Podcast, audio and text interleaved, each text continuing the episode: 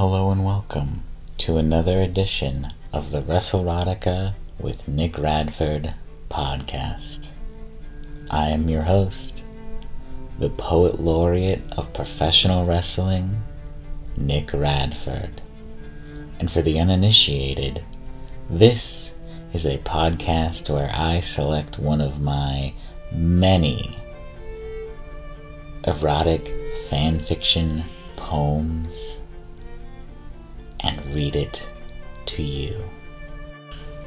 This week is a special week because I was inspired. I was inspired by Max from Without a Cause and his ongoing series, I effing miss wrestling, where he had a guest, William Quintana of Prestige Wrestling. Two promoters in the Pacific Northwest sitting down for a chat sounded like the perfect opportunity for me to explore what may have gone down at this meeting of the minds.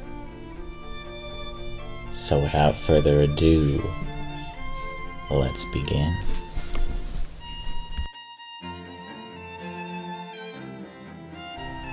Well, Quintana wanted a show. He was ready to book a big star. But who? He didn't know. He looked near and far. Perhaps it was time for Will to take a momentary pause and seek out the booking skill of Max from Without a Cause. This crossover was unprecedented, like nothing we'd seen before. The hotel room they'd rented even had a venue next door. The meeting of the minds quickly turned into something more,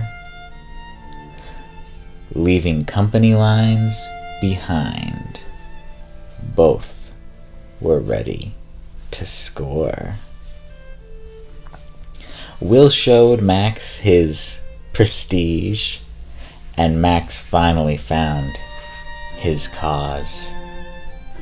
They were both besieged when Max opened his jaws. The action was hotter than Roseland, whether Eddie Pearl was on it or not. The Pacific Northwest was their land, and the territory sure was hot. Their passion finally reconciled, they kissed, cuddled, and squeezed. When it was all over, they just smiled. They booked themselves to be this pleased. Max whispered as they were nestling I'm not sure what I'm going to do. I may effing miss wrestling, but I'm really gonna miss you. So there we have it, my newest Wrestle WrestleRotica fan fiction, featuring for the first time ever two wrestling promoters going head to head. I hope you enjoyed this episode.